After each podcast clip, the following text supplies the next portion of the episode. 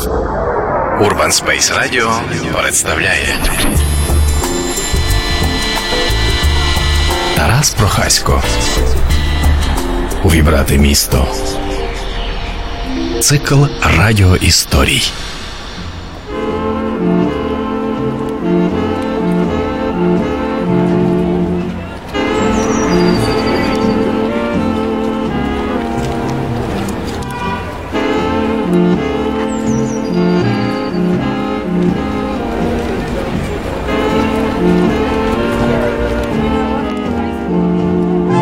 Вони майже завжди присутні на старих фотографіях наших міст.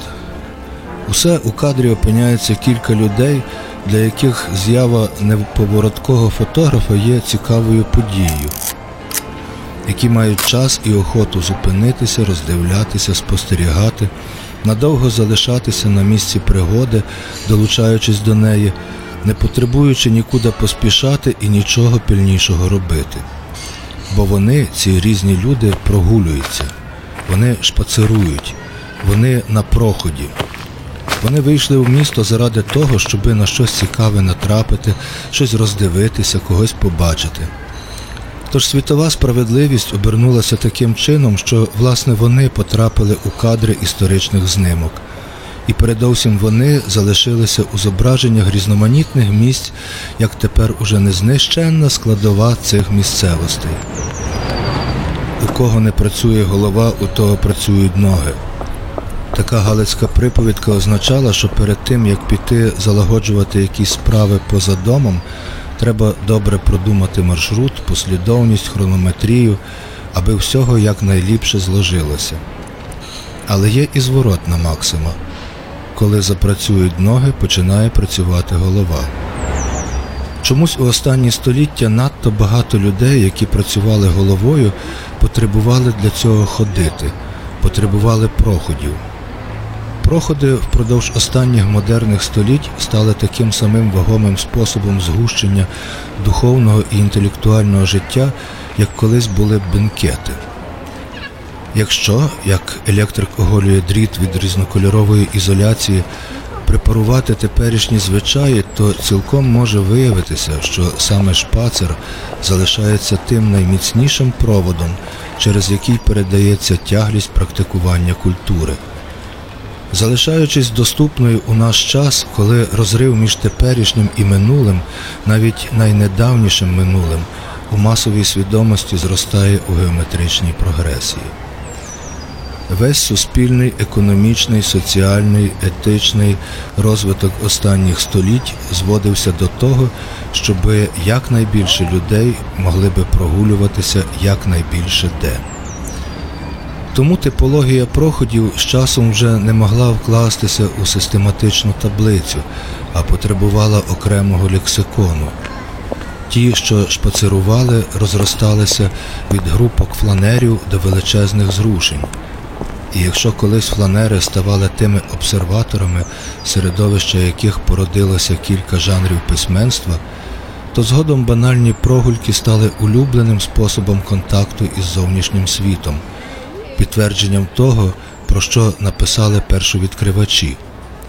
Не дивно, що слідом прийшли філософи, які дослідили і описали побутову філософію проходів з точки зору високої філософії.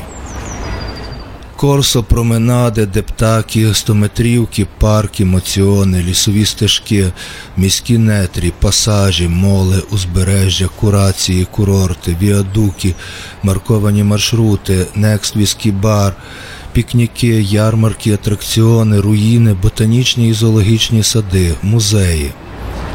Ходити, бігати на лижах, на човні, на ровері, на чортовому колесі, верхи на самоті з дітьми, цілою родиною, з бабцею, з татом, вдвох з приятелем, вдвох з любов'ю, кілька пар, кілька колег, зграя підлітків з учителем, з нотисом, з фотоапаратом, з етюдником, з біноклем, з мапою, з путівником, з романом. Роздумуючи, бесідуючи, попиваючи, виснажуючись, відволікаючись, спостерігаючи, цілуючись, прислухаючись, фантазуючи, щитуючи, домислюючись, рахуючи. Вийду, перейдуся, вийде, перейдися, Вийдемо, перейдемося. Варіацій і комбінацій безліч, але всіх їх собі можна уявити.